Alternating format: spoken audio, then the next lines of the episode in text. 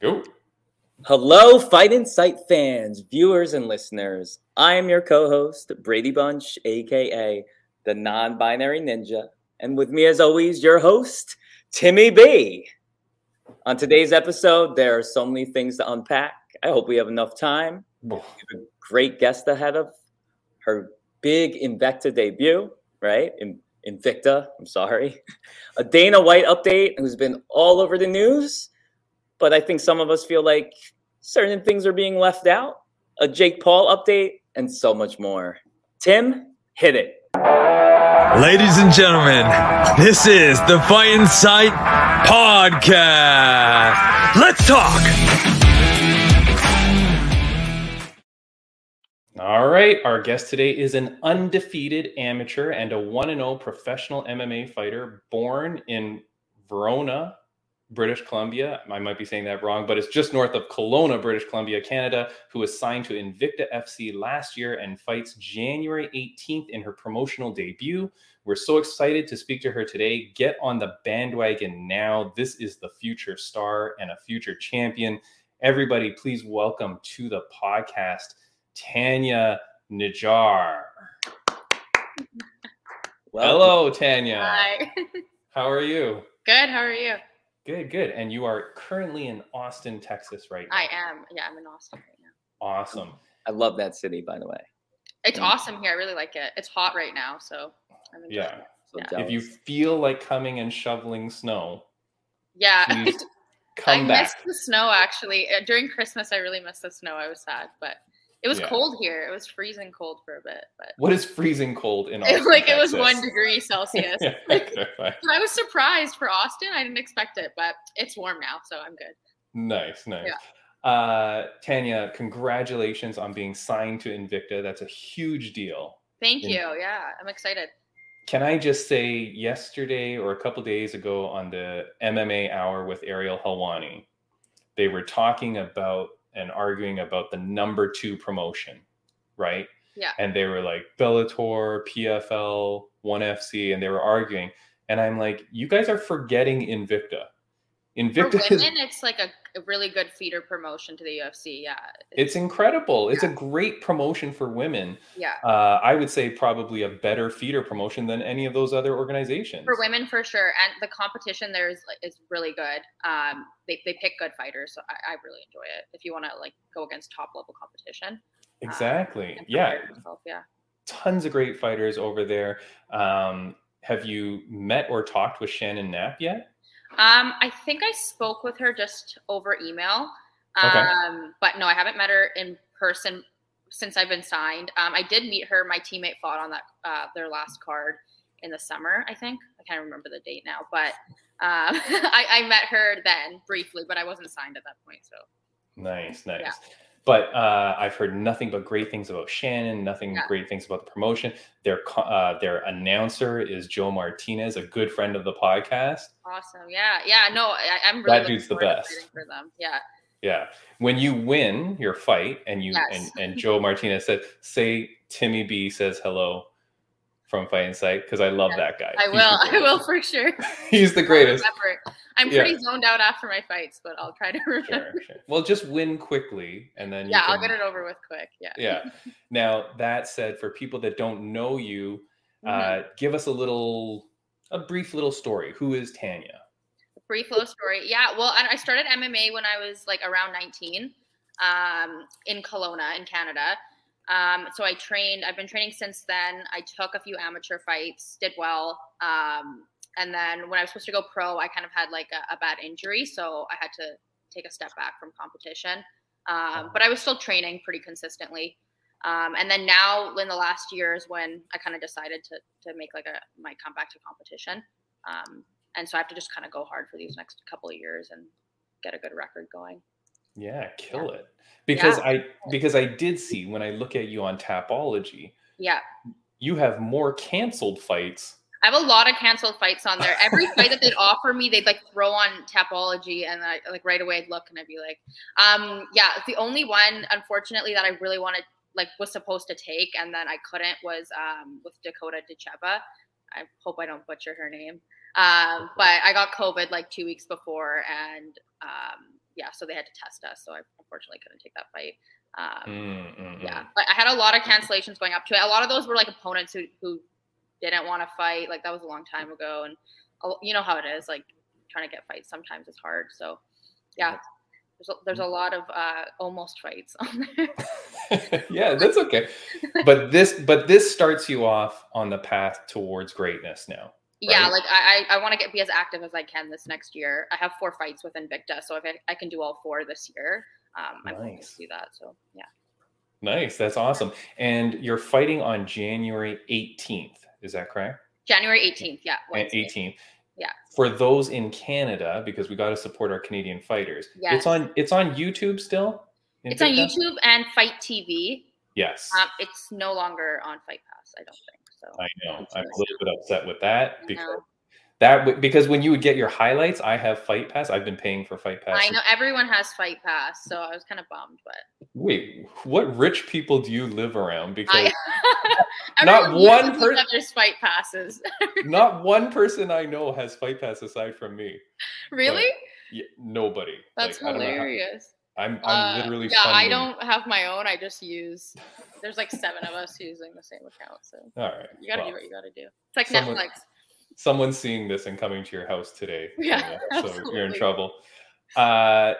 Here's a picture from your Instagram. I wanted to share. Okay. Boom. Oh yes. You and the Venezuelan vixen. How did you meet Juliana Pena? And is she as cool as everybody tells us she is? So, okay, that's the Roka facility where I train with New Wave, which is John Danaher's, like, jiu-jitsu team. Nice. And so she came to train there, and then I met her. And then we got to talking. I told her I had a fight coming up, and she wanted to help. So we did some MMA work, a little bit of sparring and stuff like that. She was just there for a few days. But, yeah, she's so cool. I really like her. Super real, like, very down to earth. And very, very helpful, like a very genuine person. So I was, really happy to meet her. That's awesome. Yeah. We've had several of the fighters from the last season of Tough where she was a coach. Yeah.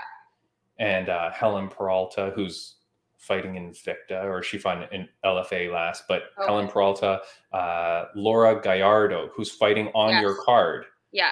She was on team Juliana Pena, and they've all said she is fantastic, good people. Yeah.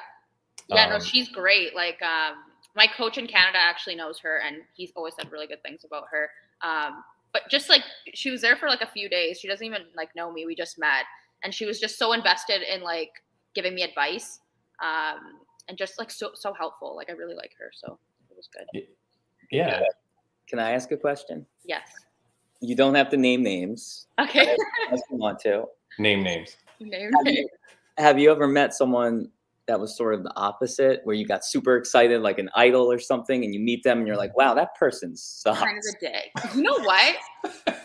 Kind of a dick. Actually, yes. When I first started at a UFC, I was like 20 years old. There is somebody I was a little disappointed in. He was, not so nice. Other than that, in MMA, not really, but I've met a couple actors that are kind of dicks when you meet them. You know what? I've met a bunch of musicians that were like my idols and just scum. So, but then also I've met people where it like exceeded my expectations. So it's usually the humble ones or the you were describing Juliana as. Like Juliana, for sure. She was great. So because we're good friends now, Tanya, you gotta hook me up with Juliana Pena for an interview one day. Oh, for sure. Let her know. I cannot get to her. I've tried so hard. Really? No.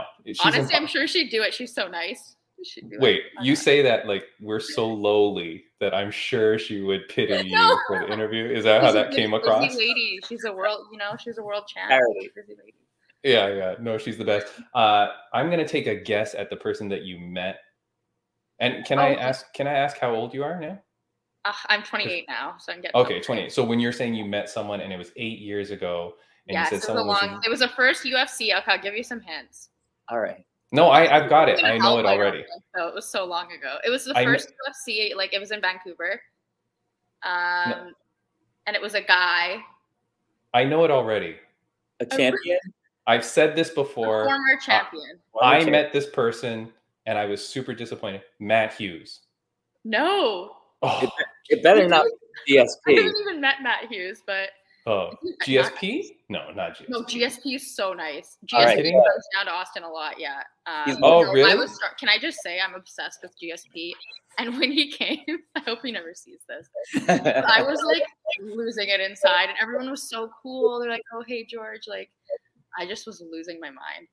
He was my favorite fighter. He is my favorite fighter ever, yeah. When was this? How long ago? This was, like, a few months ago. Wait, did he have the cool new blonde haircut? Yeah, like he's so energetic and like it's like a 20-year-old, but you know what I mean? You would never guess. Like he's still it seems like he's just as athletic and yeah, he's just running around doing whatever, but no, I was starstruck for sure, but I tried to keep it cool. But it was probably obvious. I'm highly betting you were not cool at that moment. I was just like, I was trying to be cool. I was like, can we get a picture? Wait, did you get a photo with him? I did. I was really nervous. Like my teammate had to keep asking for me because I didn't want to be annoying. Yeah. But It was hilarious. No, you guys would have died. It was hilarious. No, he's awesome. Who have you been training with for this fight? And when people watch Tanya Najjar, what are we in for? Are we in for? All I've seen you do is choke a girl out at Combate. Yes. Nobody has seen a lot of me, though, because I haven't gotten to fight, right? Pro very much. So they're going to see, for this fight, I think hopefully a lot more striking. I never really got to show any striking. But this girl's a big wrestler, so when she shoots, I'm hoping to kind of show my striking.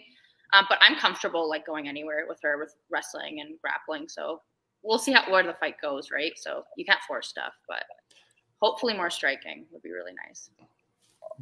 May you pull off a Jorge Masvidal, Ben Askren? Oh, knee? Just finish it? Maybe. I hope. I'm looking for a head kick. But nice. We'll see. Yeah. Time it right. And so who have you been training with? Aside from Juliana Pena, have you been training with any other big names? Like all the big names, I guess, that like Roka, that do jiu-jitsu there, like they're always there. But I don't really train personally with them. But everyone on the team, they're at New Wave for my jiu-jitsu. I've been going to Ambush Muay Thai, it's called, in Austin, doing a lot of stand-up there. Nice. And then, yeah, my pad holders I've been working with. So I wouldn't say like I've been working personally with a lot of big names, but a lot of people have helped me. You're the big name, Tanya. You're supposed to say I'm the big name. Now, with when you say, what are you saying? Roka? Roka. Sorry, that's just the facility that sponsors the New Wave team. Is that the one that like Bisbing trains at? It looks like RVCA. Is that it? No, that's Ruka. RVCA. Yeah, this is like they make like sunglasses. Sunglasses, so you can like keep on like during running and stuff like that. Prescription glasses, stuff like that. So they have like this facility. Oh, nice. Okay, cool. Because Bisbing always calls his facility Ruka Sport. I call it RVCA, but I think it's called. So this is Roka. Okay. ROCA? That's some people call it Ruka, I think. I don't know if it's RVCA. I'm sounding so stupid right now. That's okay. I'll edit this all out of the podcast. I'm not. Okay, but that's interesting, exciting. And where is the fight with Invicta this January 18th on YouTube? So in Denver. They do it at the Real Works. It's like I think it's like a club that they converted or something like that. I'm not sure. Wait, it's not the church, is it? No, it's called Real Works. The church. Okay. Did you ever see? They did a card recently where they were like in like it really looked like it was an abandoned like church. You know what? That was in that place because it's kind of like it looks like a nightclub almost. I don't know. It's just like a big empty room, and then they like put the cage in the middle. But is there going to be a crowd? Sorry, Brady. There was a crowd. Yeah, there was like there's a lot of big names actually. There like Rose was there. Okay. Yeah, cool. Yeah. So maybe she'll be there again. But it's more like an intimate. Like venue, I'd say. You know, some fights it's like more of like an intimate crowd where they're like right up close. It's like that. Sometimes you're like in a bigger like auditorium or something like that. What do you prefer? I don't really care, to be honest. Like I'm, you know, some people they like love to fight in front of people. Yes. Like if you just take me in like an empty room and to fight and get it done with, like I would prefer that. All right. I'm not like I feed off the crowd or anything. It just makes me like. more nervous maybe. I get it. So I'm cool with either. When I fought for Combate, they had it in a studio, which was really cool. Yeah, that thing is empty, right? Yeah, that Combate. It was weird because it was dead silent. Because they have to edit like the commentary on top. So I got no walkout song, just dead silent. You could hear everything. But after I did it, I actually liked it better, I think. Interesting. Yeah. It's just because it feels like you're just going to spar now, right? Like you're going to the gym. Yeah. But the excitement of the crowd around the energy. Yeah. I mean, but if you're in like a big, when I'm in a big show, obviously the UFC crowd or something like that, that's going to be amazing. Nice. But, yeah. And because I couldn't find any footage on you, when I did the promo video for you, I couldn't figure out what your walkout song is. Do you know what your walkout song is? I don't actually know yet. No? So I got to decide. I have a few. Okay. But yeah. All right. Is it going to be like West Canadian country? It should be. Just lull the crowd to sleep. Or some Indian music or something. Hey, that's not bad. No, it'll be like some hip hop. I'm a big hip hop head. Yeah, so it'll be something.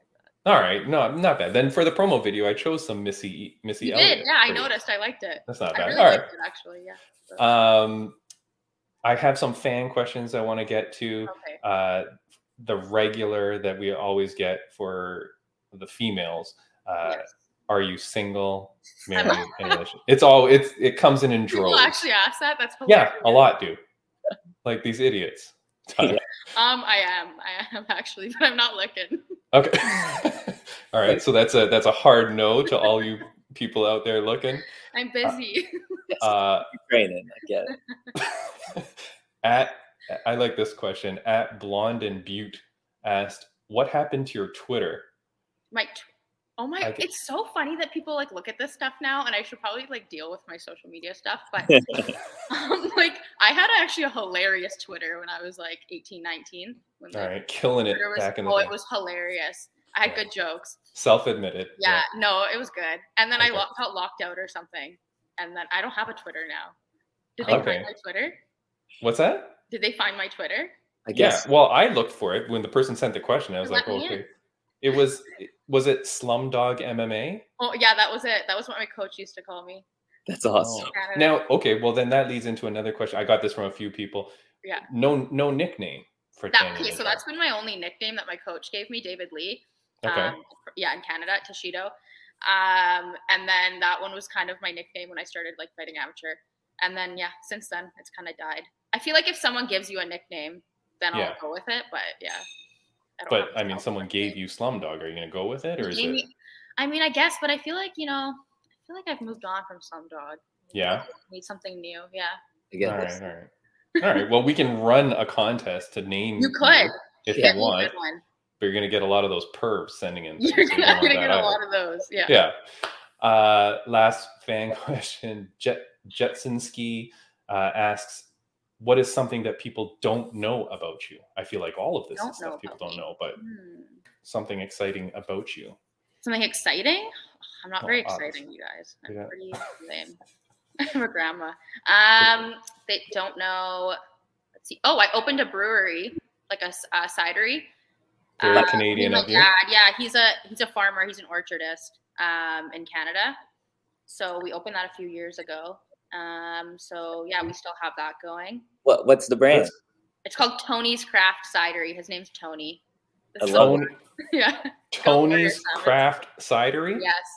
And you deliver in Canada? We wholesale. We're in a bunch of liquor stores now. When I was injured, actually, I stopped fighting, and then I started training again after a couple of years, but there was a point there where I couldn't do anything. And I got pretty, I was really bummed. So I was still in school and stuff. I didn't really know what I wanted to do. So then at that point we opened the business. That's getting going. So yeah. I'm sorry. Can it be delivered? Can Americans order it? Americans can't, we don't currently do in the US, but maybe I'll drive it across the border. Yeah, exactly. Don't worry. The liquor laws are insane in Canada. So it's yeah, because Brady Bunch is in New York. Province.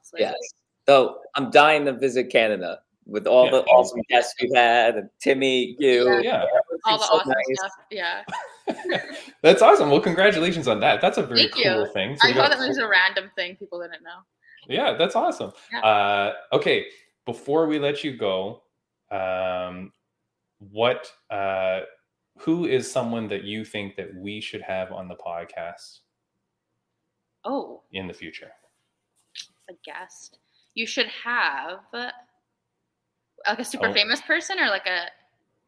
Well, like a fighter would be nice, you know. Like my teammate, get Maria. I'm gonna butcher her last name. You're gonna Sweet Maria MMA. That's all I'm gonna say. She's Serbian, and to this day, I like butcher her last name, so I'm not even gonna try. And is she fighting soon? Is she fighting? She signed with Invicta as well. Nice. She has 3 more fights with them. Yeah, so she got signed before I did. I was hoping to get on the same card as her, but it didn't work out. So maybe the next one. But yeah, you guys have to look her up. She's a killer. Definitely. All right, Sweet Maria is going to be coming on the podcast. Yeah, that's her Instagram. Yeah, we will get her on the podcast. Tell her good things about us. Yes. And so people can see you next at Invicta fighting. Yes. January 18th, everybody's got to go watch Tanya Najjar celebrate with some cider from Tony. Yes, get a drink. Right? Yeah, if you're in BC, go get some. Go get it. Yeah. And Tanya, before we let you go, is there anything that you'd like to say to the fans, viewers, and listeners of this podcast, fans, viewers, and listeners of yours?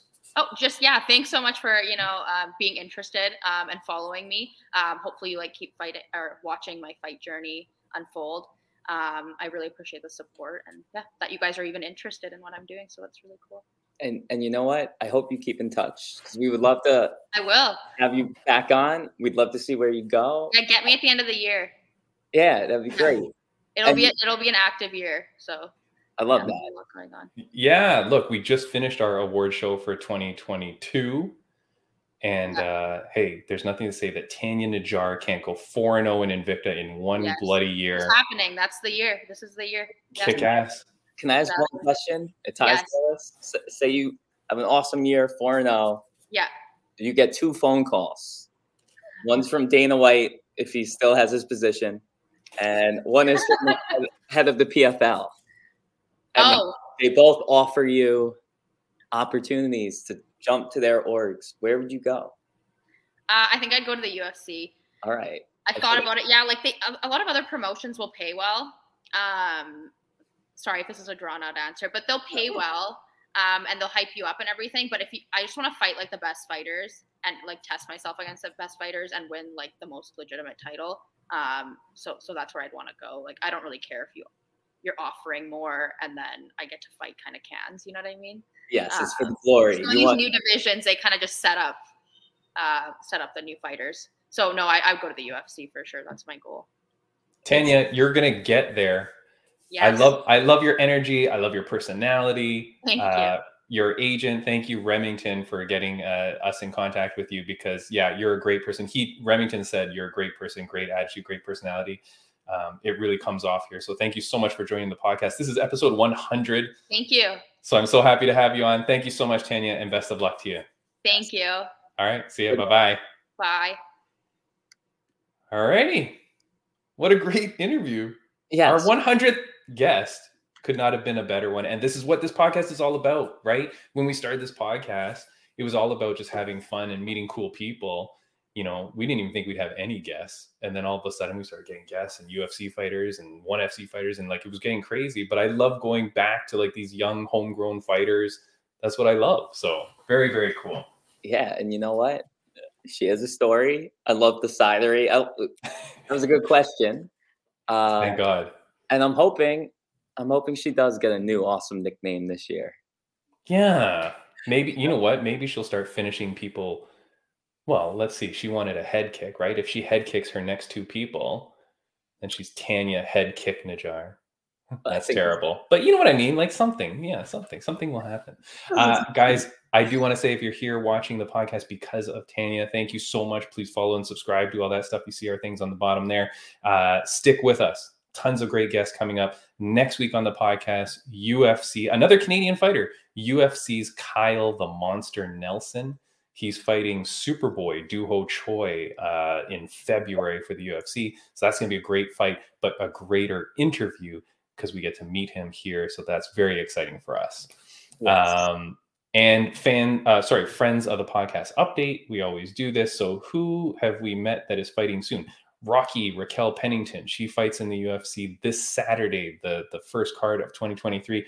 Raquel Pennington, we love Team Rocky. She's fighting Caitlin Vieira. She fights on Saturday. Go back to Slim Reaper, Ray Roland. He's fighting at UNF on January 28th. We've got on the same card as Tanya, we've got Laura Gallardo. She's fighting at Invicta. And also a girl that I really like that we were trying to get on the podcast. There was some translation issues. Lily Faheya, she's fighting at Invicta on that same card. Brady, I didn't even know you back then, but this is a girl that fought for another all-women's organization, Pallas Athena Women's Fighting Championship in Calgary, Alberta, Canada. Yeah. She fights, and I think I still have the video. The girl she fights fouls her like 3 times, does this thing where she headbutts her in the face. The ref doesn't call it. Then she's clinching her, and the girl apparently like starts rubbing up against her ribs, like putting her knuckles into the ribs to like disengage kind of thing. But that's illegal. And then did all this crazy stuff. And then the fight gets called, and they say that Lily can't continue, and they give the title to the other girl, even though she fouled her way to the victory. Like it was crazy. That is crazy. Oh, it's the worst. Did she ever get like a rematch? Was it like? She petitioned it. She went to the commissions to try and get it overturned. Everything bombed out. I mean, the girl she was fighting was a homegrown Canadian girl, so I don't think she had a chance too much in getting that overturned. But anyways, so happy that Invicta picks her up and now gives her an opportunity because she was undefeated before that, you know. So, but Invicta gives her the opportunity. So watch out for Lily Faheya, look out for Laura Gallardo, and of course, look out for Tanya Najjar. That's our Friends of the Podcast update. And of course, I want to say thank you to RageWorksNetwork.com. That's where we are, New York Podcast Network. So we're part of that network. So go check them out. All right, Brady Bunch. Several things that we got to talk about. You brought up the PFL. So why don't we go to that first, maybe? They're changing the name to Paul Fight League. Hell. Yeah, for a second, I thought you were being serious. I don't know. They might as well. How much do you have to pay this guy to do what he's doing here? I actually am going to say something else. I'm wondering how much he paid the PFL to do what he's doing. No. Sometimes I wonder, is he just a guy with a big bankroll and can pay his way? No. You think he's paying the PFL to be... You know what? Part of me wonders, when you got that much money, you can make stuff happen, right? Jeez Louise. Hey, PFL, I'm this rich kid, former, I think, Disney star, whatever, right? I'm now making all this money with this, whatever, right? Hey. That's insane that you say that. I love it. You know what, though? He is clearly out there getting so much attention. I'm just saying that because I kind of hate on him. I think he, all right. I look at him 2 ways. He has helped the sport of boxing. Yeah. While hurting the sport of boxing. Yeah. It's like. He's a polarizing individual. Yes. He's got people talking about boxing more than some people that would have never been watching or talking about it. Yeah. Out there talking about it. Where I think it ruins it is you have a bunch of fanboys who will. He hasn't fought a single pro boxer yet, right? Yeah, but that's okay because look at any boxer in the first 5 to 10 fights they fight people they think they can beat. If you're going to build yourself up, you got to fight. Of course. Again, yeah, he's just doing it in the public eye. But what I will say is that like he's very polarizing. When you go on like famous Instagram accounts of like MMA and whatever, people get livid when you keep posting Jake Paul crap. People are like, get rid of this idiot, blah, blah, blah. Right? Now, mind you, that's engagement. So those pages are like, hey, I'll post all the Jake Paul shit I want because it gets you coming here and you're typing and pumping up my post. Yep.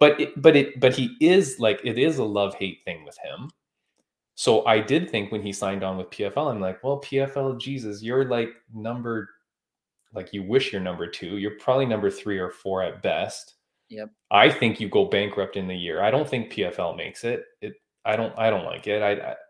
I feel like they're spending too much money. And then with this Jake Paul thing, how much money did you have to pay this guy? And how many fans are you going to lose by people going, PFL, what a joke. They're the guys that signed Jake Paul, right? That's what I think. See, but you know what? Like they're turning into like a, are they going to turn into like an influencer league? Like that's kind of. Well, this is what confuses me. It sounds like they're developing a special division, right? Just for people like Jake. Yeah, the super fight pay-per-view division or some weird thing. Yeah. So like right there and then I'm like, oh, it's the rumor of him giving contracts with NDAs that here's an NDA, you're going to look at this contract and you can't talk about it. And then it says you can't knock me out. And then someone like Nate Diaz can't go around and share that information after looking at the contract, right? Yeah. I feel like it's all BS. I think he's an athlete. But I think half of his fights have completely been fake. That's my honest opinion. Glorified sparring, right? Yeah, yeah, yeah. Where they sell him to make him into a story, make him marketable. Yeah. But the thing that irritated me most is the headline I read this morning was like Jake Paul basically acting like he's upset that this announcement that him joining the PFL, it's the end of his boxing career, that he's not allowed to box anymore. It was something like that was the article. Which. Wait. Well, he should have known that if he signed the agreement. Well, my point is he didn't know that. And when he knew was, hey, I'm about to have to fight real people eventually who are going to show the world that I am, yes, an athlete, but I don't stand anywhere to the top level of boxing, right? And that's it. It's just phony, right? Like he's out there literally – I'm sorry. That whole Anderson Silva fight was like the final straw for me. Anderson could have finished him so many times, right? I mean, we can argue it all we want. What I will say is that I was surprised. We showed the growth of the MMA leagues of their social media in 2022. We showed that graphic last week. PFL went from 483,000 to 539,000. So they grew by 56,000. Mm-hmm. I think they grew a little bit more after that. But what I was trying to figure out was how much did they grow after the Jake Paul announcement? I'm about to look right now. Did you? It was not a lot. So that's what I mean in the sense that they're at. Oh, and just to finish the sentence, they're at 574. So even at best, and I don't think it was, they grew about 30,000 since the Jake Paul announcement, which is not a lot when he's got millions of followers. So those millions of followers essentially don't care and aren't going to go follow PFL. So PFL, if you paid money to get this guy, your social media has not grown. And that was massive publicity he gave you. See, you know what it is, though? This is part of the curse of being an influencer. As someone who, like, whatever, makes music, does all my silly stuff. Not whatever, but okay. But I know this, right? Like, or let's go back to Jake. He's known for so many things. Half the people following him are haters. Half the people following him are just keeping an eye on what's going on. So few of the people are actually fight fans.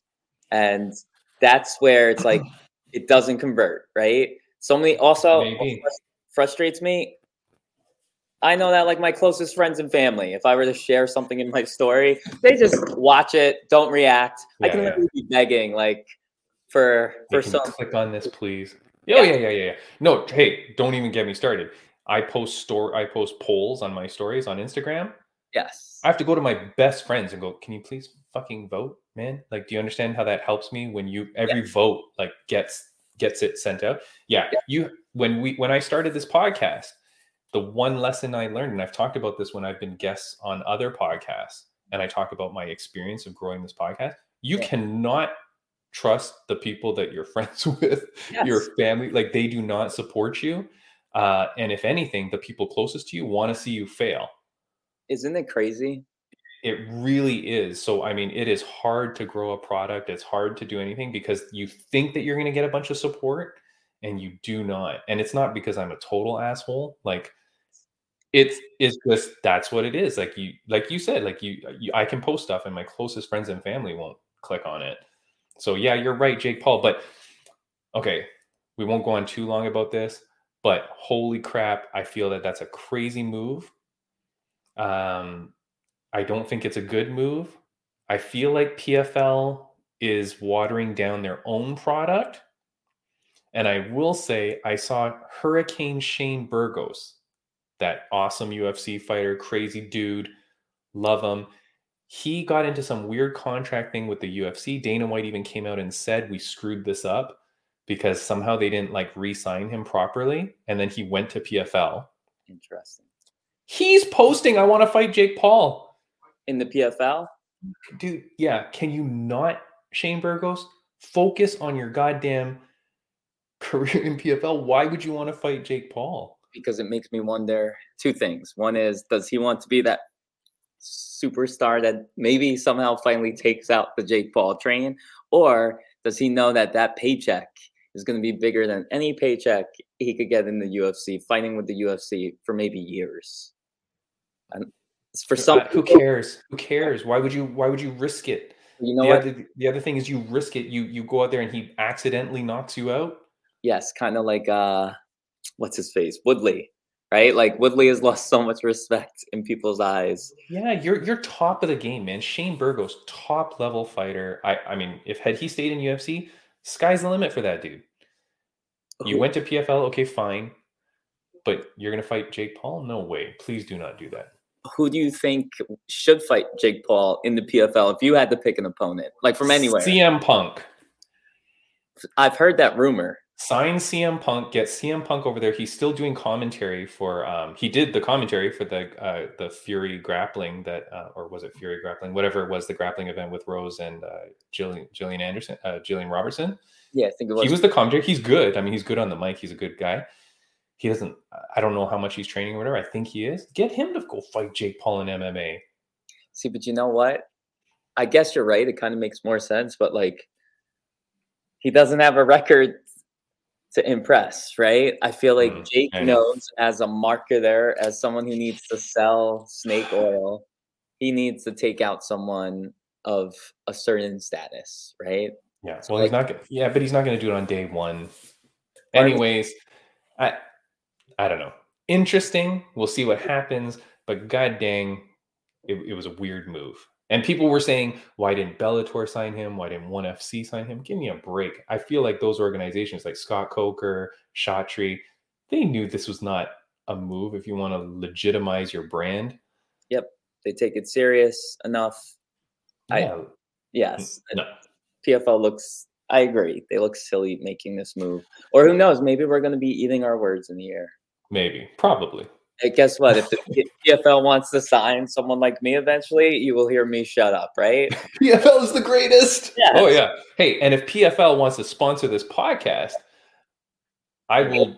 I'm for sale. I will praise the glory of the smart cage and all that garbage. I will praise it to no end. You know, if the money is there, I'll do it. But I don't know. Have you heard the rumor about what's his face? His contract is supposedly up. He's a free agent now. Francis? Yes. Yeah, because he might be headed there. Who's he going to fight? Who's the heavyweight champion of PFL? I'll give you $1 billion if you can tell me right now. I have no idea. Of course not. Nobody knows. It's nonsense. What, Ngannou's going to go there and fight literally cans over there? Give me a break. But did you see the picture of? I think it's his grandma. Someone, yeah, there was an elderly lady at a barbecue with him, and she's wearing a PFL shirt of all shirts to wear.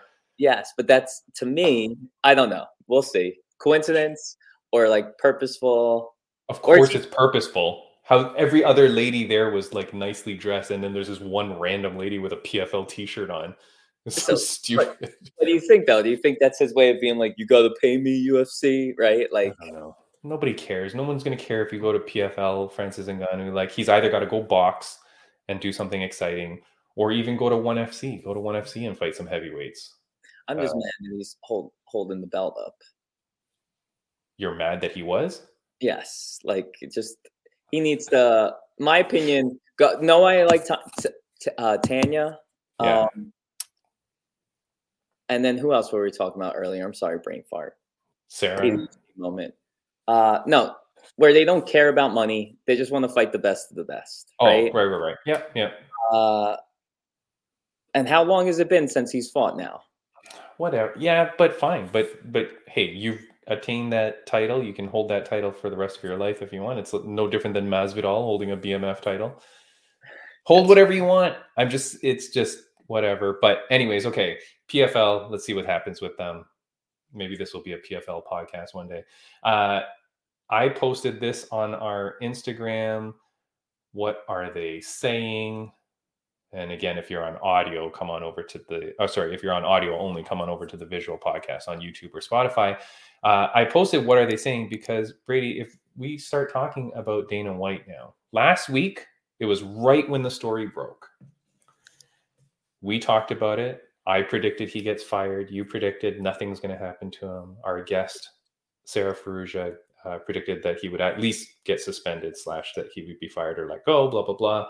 Yes. A week has gone by. Dead silence. Literally nobody talking about it. Yep. Every single podcast that I put up there, aside from Ariel Helwani, who hates Dana anyway, so it almost doesn't count. Michael Bisping's podcast, I don't think says a word. Chael Sonnen, I don't think has released a statement. Anakin Florian podcast, nothing. Big John McCarthy, who talks about UFC all the time, nothing. Daniel Cormier posts the weirdest statement, which essentially says, I heard something, or I know some things went on, but I'm not going to talk about it. Like, you talk about everything. Here's a picture of DC making sure that he comments on his YouTube channel about Dylan Danis pulling out of his fight. Like, dude, you talk about everything. That's your job. Like, you're a media personality. See, it makes me wonder though. I don't know. It's just, I'm thinking of I've had friends work for companies. A gag order? Yes. And they're like gag orders or all that stuff, non-compete clauses, that, right? So is it like, okay. Hey, if you're a commentator, because I'm trying to think, has any... Yes, like an actual commentator role is different than being an athlete. Right. You know? So the only athlete that has come out to say anything, the only UFC athlete to come out and say anything negative, do you know who it is? It was Chandler, right? No. Or was it Poirier? It was Poirier, yeah. All right. So Dustin Poirier said, you should never put hands on a woman. I don't know the repercussions to come along with somebody of his stature running these businesses and doing something like that. I have no clue. It's not a good look for sure. That's not even that condemning, but at least he comes out and says something. Everybody else dead silent, or as unscientific as this may be, 80% of people online saying it's okay to hit a woman if she hits you first. Here's a tweet from Jamahal Hill. This has turned a lot of people from him, I think. I know. Yes. His tweet says, if you don't want to get hit, don't hit nobody, period. Somebody replies, that's his wife, and he should have acted like a real man. This is a disappointing take.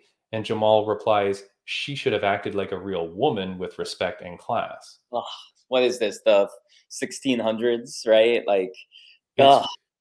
And that is, I mean, he's going hard in the paint constantly, and so are a bunch of people, fighters and non. That is the big take on this. There is nobody coming out really condemning it. Like we talked about last week on the podcast, there are female fighters who have been victims of domestic abuse, stuff like that. Now, the argument that people are going to say is that this isn't domestic abuse because she hit him first, and so it's not the same, blah, blah. But there's girls that are going to be in awkward positions. I said it on the podcast last week, and I will say it again. I don't think the first time you hit someone, it's in public. So to say that was the first ever hit, as both Dana and his wife sent out statements saying this is the first time, sorry, I don't, I'm going to respectfully not believe that. And so you don't know what happens behind closed doors. There's been nothing. Are you surprised that nobody has been saying anything? You know what? I'm very surprised. You know what?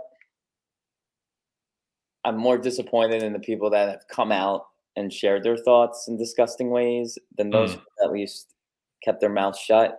because part of me thinks that those other people sort of, a lot of them probably know it's wrong, but they're just trying to stay out of the business politics and the politics of the world.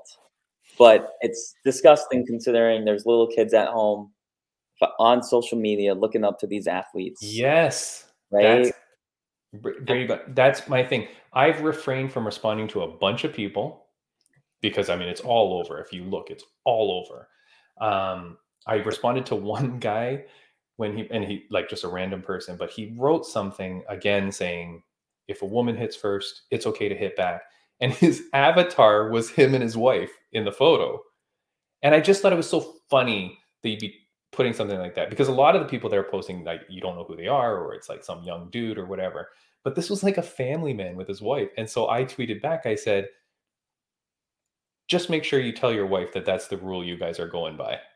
And then he wrote back something like, she knows that's the rule. I'm like, really? I really highly doubt she knows that you think if she ever hits him, he's going to smack you back. And you know what? Crazy. Did you hear about Dana White's mom? Yes. And that, you watch that? Yes. And that shows you, that was from 2011. It got no press, right? Yeah. That shows you how she wrote a book that I've never heard of. And sorry, just before you go on, Dana White's mother was on an interview. You can find it on YouTube. Go search it up. She literally is saying a whole bunch of shit about Dana. I do have a bit of a problem with it. I think it's very horrible that your mother would come out and do that. Like, I don't know. Like, it wasn't even in response to anything. I don't know what that is, but okay, go ahead. Well, so I'm mixed about that, right? Because I think of the Trump family, not to get political, but he had that one sibling talking all the smack about him, revealing secrets, and then the other supporting. It's just whatever. Yeah. But what stood out to me is she basically made it sound like there's been a long history of domestic violence with that couple. Yeah. She described her son basically as being an animal, a pig. And did you see the part that she claims he slept with his sister-in-law?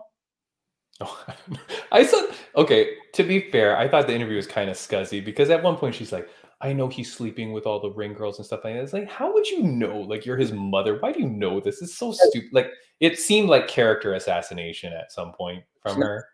When someone jumps to basically, I think she mentioned where, when, and the date. Basically stated and was like, he's even slept with his own sister-in-law. Like, who does? And once that's where it was just like, how did this not get attention at all? Like, So now that's being dredged up.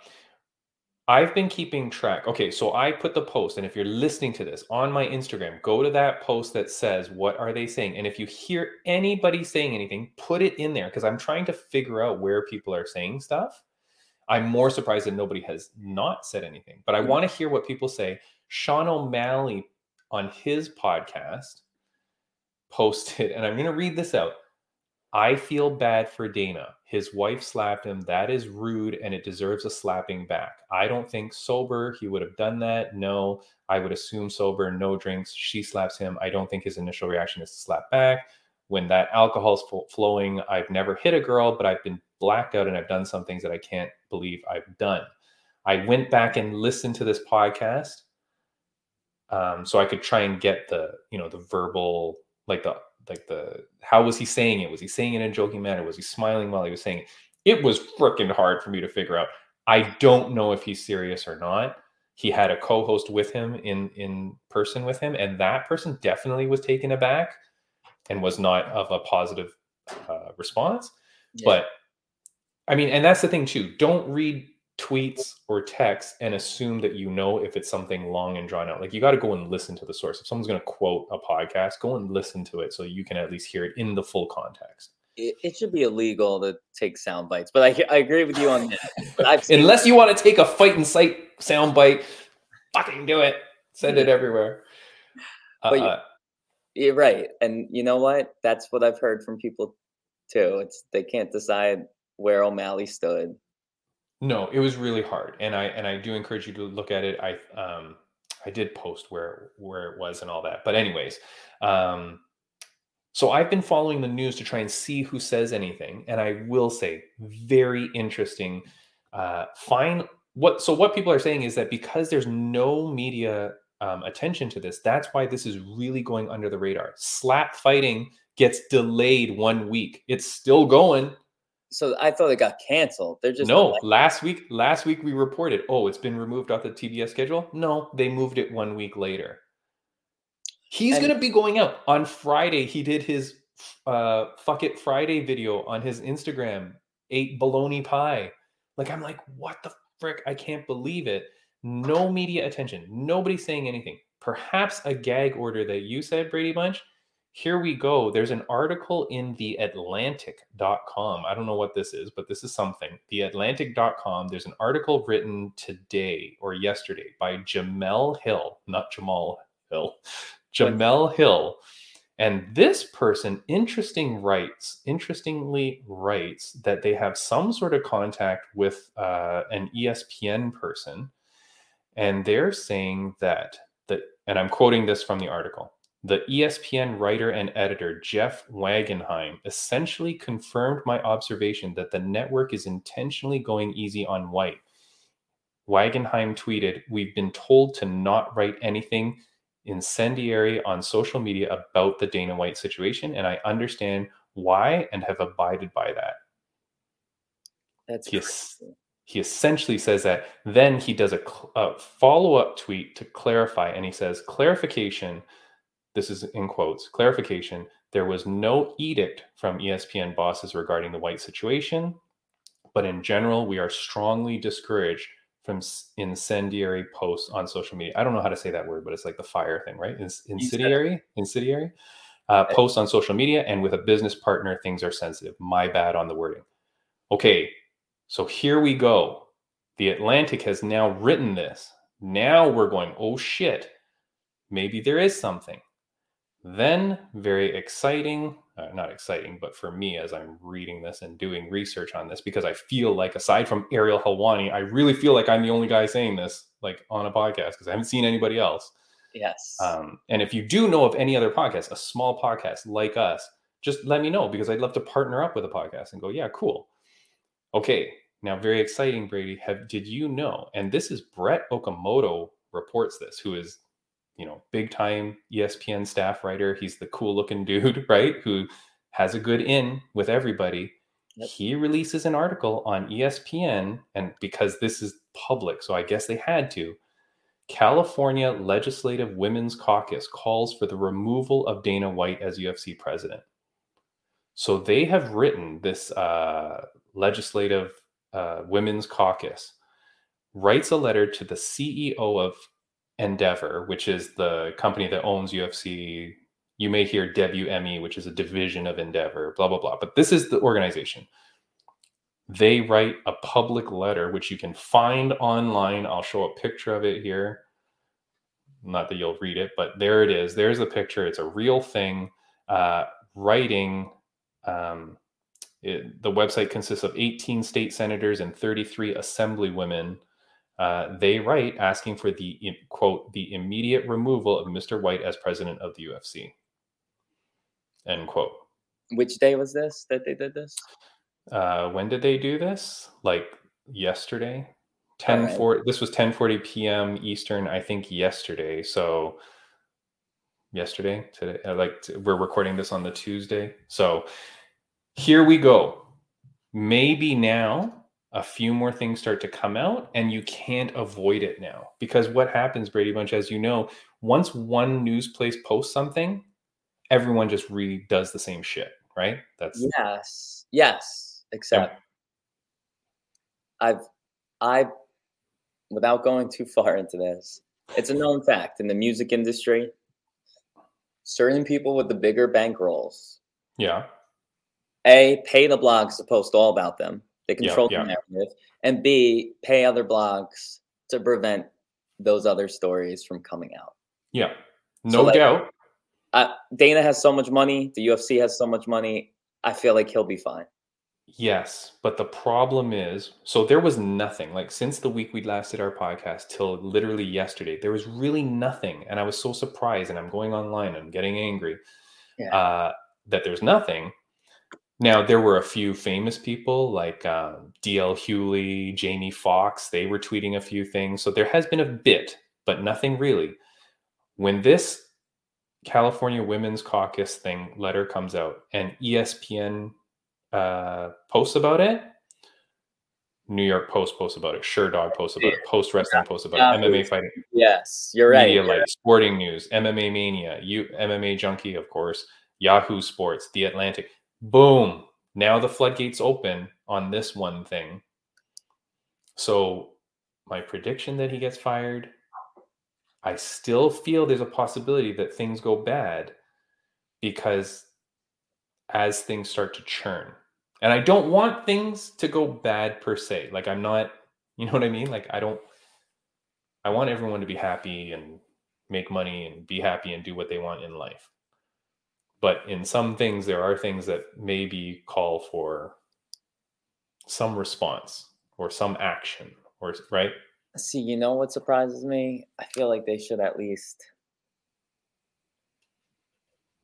suspend him for some significant amount of time. That's where I think they're making a mistake.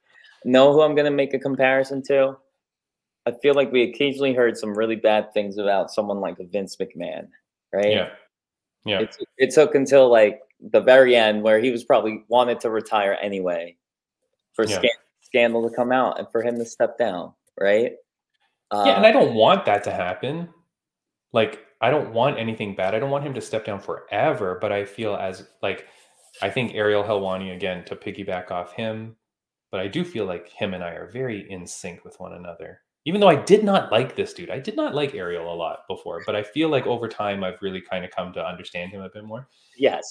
He was even saying like, you know, like just say something like the organization should put out statements like we do not support this and blah, blah, blah, or okay, he's going to undergo couples counseling or like do a little bit more to make it look like to both you, to your fighters or to the public that yes, we do take this seriously and whatever you do behind the scenes, fine.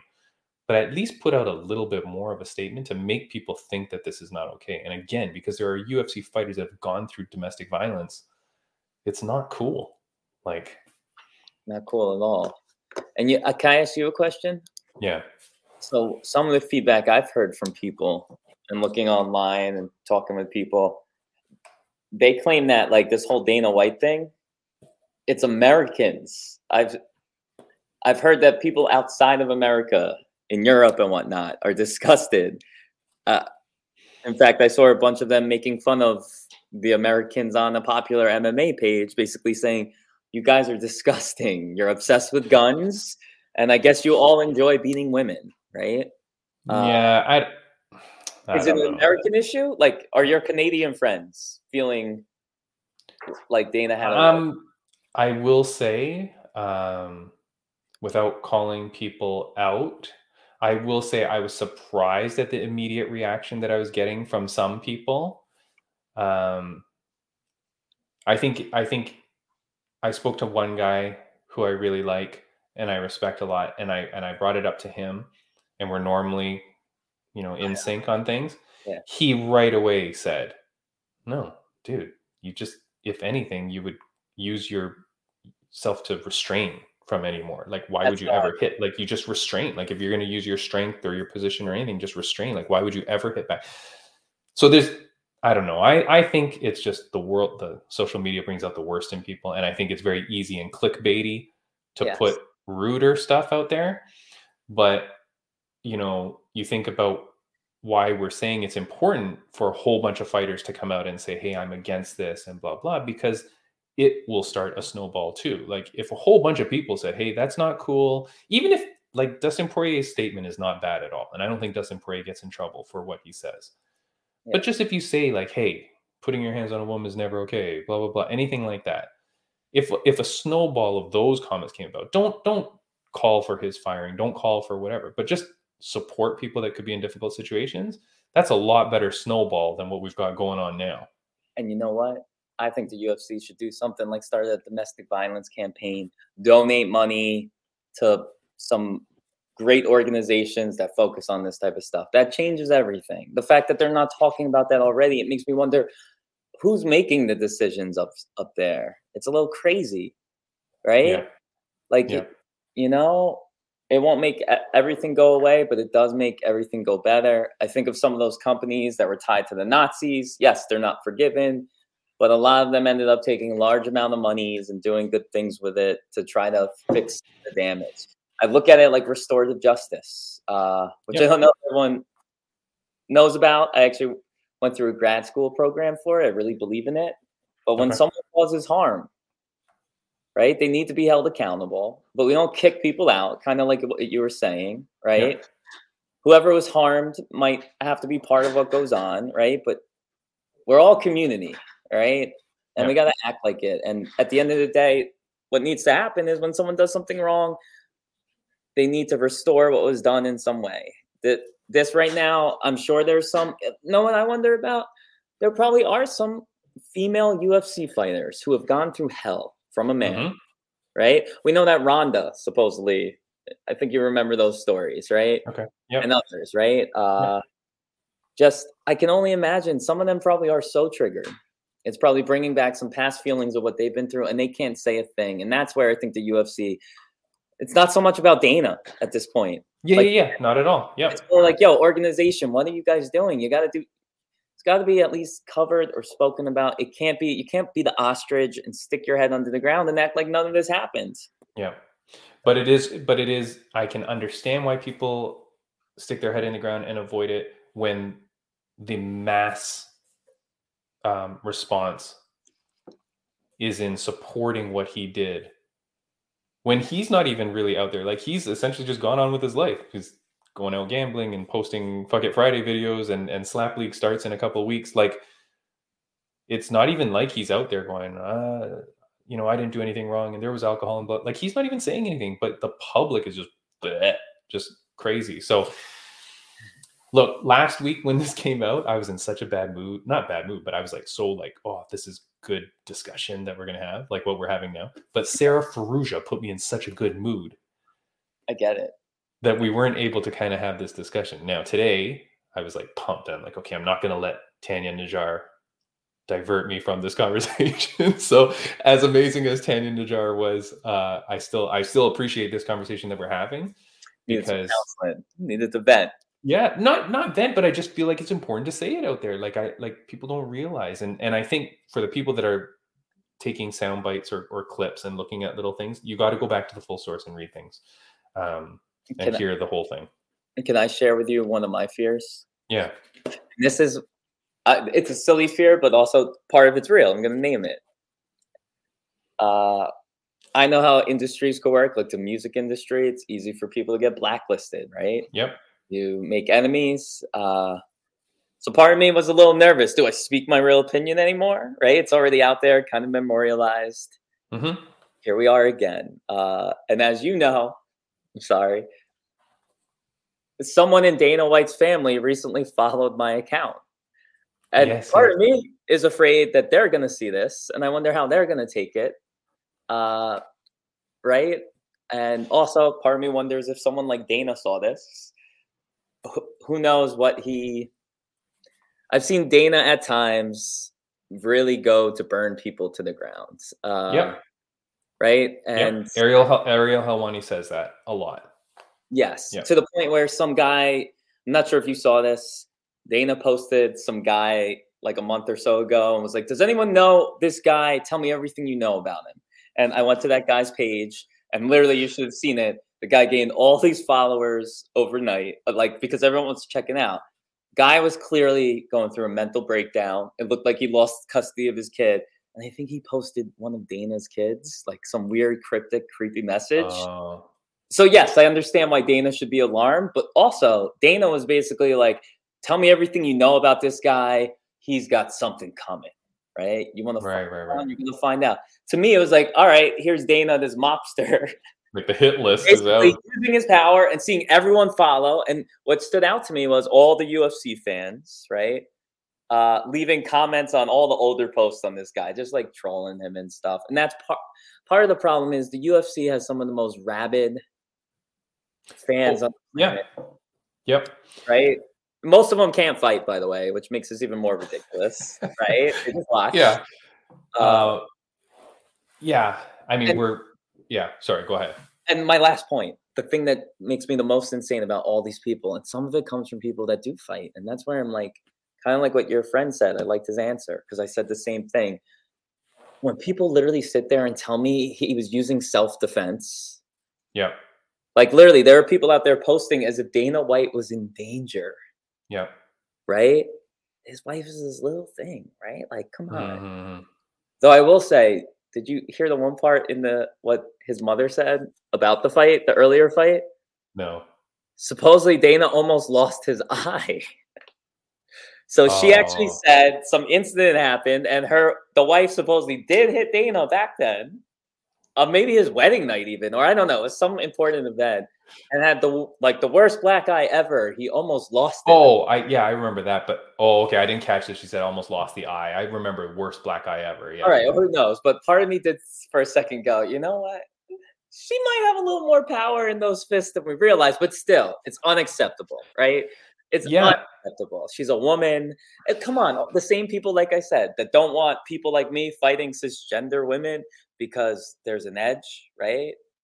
In a mutually agreeable combat. A mutual agreeable combat where, by the way, hormone levels are pretty matched, but I'm not going to get into it, as you know, other trans and male opponents, right? But like those same people are the same people saying that Dana White used self-defense, right? I think the one tweet I gave back to someone before I realized that was the massive response was I said, was he in danger of his life or was just his pride in danger? Like, what were you defending yourself from, right? Like, what was the imminent danger you had there? But anyways, we could go on forever about this. We're at the end of time. The importance is that we're talking about it. That we're talking about it openly and honestly. Look, this is episode 100. I had kind of made the commitment in my brain that I was going to get to episode 101 and then end this thing. But I've had a little bit of a resurgence. I've been really happy with you as my co-host for the last several while. We've been having good guests, right? Like, holy crap, I could do 100 more podcasts with Sarah Ferrugia and Tanya Najjar, right? Like, great people we've been meeting. Next week's going to be fun with Kyle Nelson. Kyle the Monster Nelson. So I'm very excited, and we'll keep going. But look, if somehow like we get targeted and the podcast dies, it's been a good run. What are we going to do? But you know what? Good thing we're both trained martial artists. Yeah. I think I see someone in my shrubs right now. Nothing's ever going to come about it. It's just, you know, and look, it's something to discuss. And I do feel there's a lot more people that probably do have the same thoughts as us here or Ariel Helwani. And not so much of what you see online, but look, stay positive, stay respectful. I posted on my Twitter yesterday and the last few days, I felt like it was important to, not that anyone follows me, but to post some things that are more positive or whatever. But I just said like, hey, as a martial artist, you're taught to stand up for what is right, to help others and to stand your ground. Believe in that, right? We're martial artists, you know, so that it's all about honor and respect. Yep. I also posted, I said, I hold the door open for my wife, women, children, elderly, etc. Pretty much anybody I hold the door open for. It's just good manners. It has nothing to do with equality. Yep. Like, you know what I mean? Like if you're holding the door, it's just about being a good person, be a good person in life. I think that's the important message here. Brady Bunch, before we go, you got anything to say? You know what? Some silly quick stuff. I'm going to plug my fight. I'm fighting March 11th, Atlantic City. I'm taking on Layla James, trans wrestler. As of right now, my weight is way down, right? I'm trying to decide, do I bulk back up or can I take her at a lighter weight? I don't know. But more importantly, that's just the warm up because I'm hoping to take on a kickboxing opponent in May. I'm speaking with another organization. And there was also a trans woman guest that was on this same podcast at one point. And part of me is hungrier than ever to meet them in the cage. And I'm hoping that might happen by the end of the year. So we will see. But otherwise, I love being here. I hope we have at least another 100 podcast episodes. And book it. I'm going to try my best to get someone like Steamroller Frivola to come on. Yes. But like, I can't thank you enough, Timmy B. And I can't thank viewers and the awesome guests that keep coming. Yeah. And to that person that you're saying that you might fight that was a guest on this podcast, to put it on record, I do like both of you. I know that. I would hate to see two of my friends fight one another, but hey, if it's for money and it's for, you know, and it's for the greater good, then go for it. But I do like you both. Just, to, you know, I don't want to say anything bad, but all right, guys, next week, stick with us going back to the UFC for one of their great young fighters. And we'll see you next week. Be good to each other. Brady Bunch, thank you so much as always. Thank you. See you later.